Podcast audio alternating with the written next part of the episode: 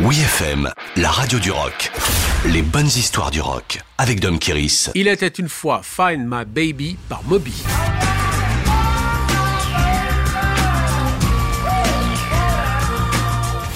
Sur les notes de pochette de l'album Play, Moby remercie la famille Lomax. C'est la moindre des choses pour ces ethnomusicologues qui ont sillonné le sud des États-Unis au début des années 1900 en enregistrant sur le terrain des centaines de musiciens de blues, de gospel et de folk afro-américains.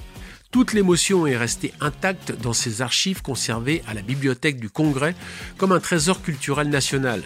Mais au lieu de les laisser prendre la poussière, Moby a eu l'excellente idée de les sampler pour les combiner avec sa vision musicale révolutionnaire. En tant que DJ au carrefour de toutes les tendances, il réussit l'exploit de faire revivre ses musiques ancestrales.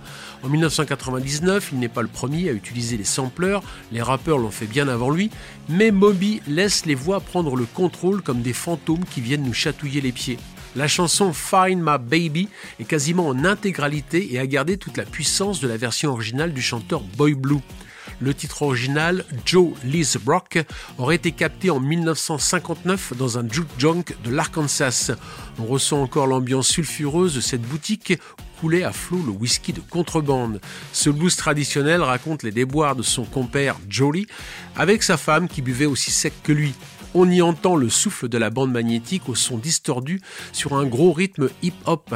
Ainsi, à la charnière des années 2000, Moby redéfinit la musique du nouveau millénaire en créant un lien entre le passé, le présent et le futur.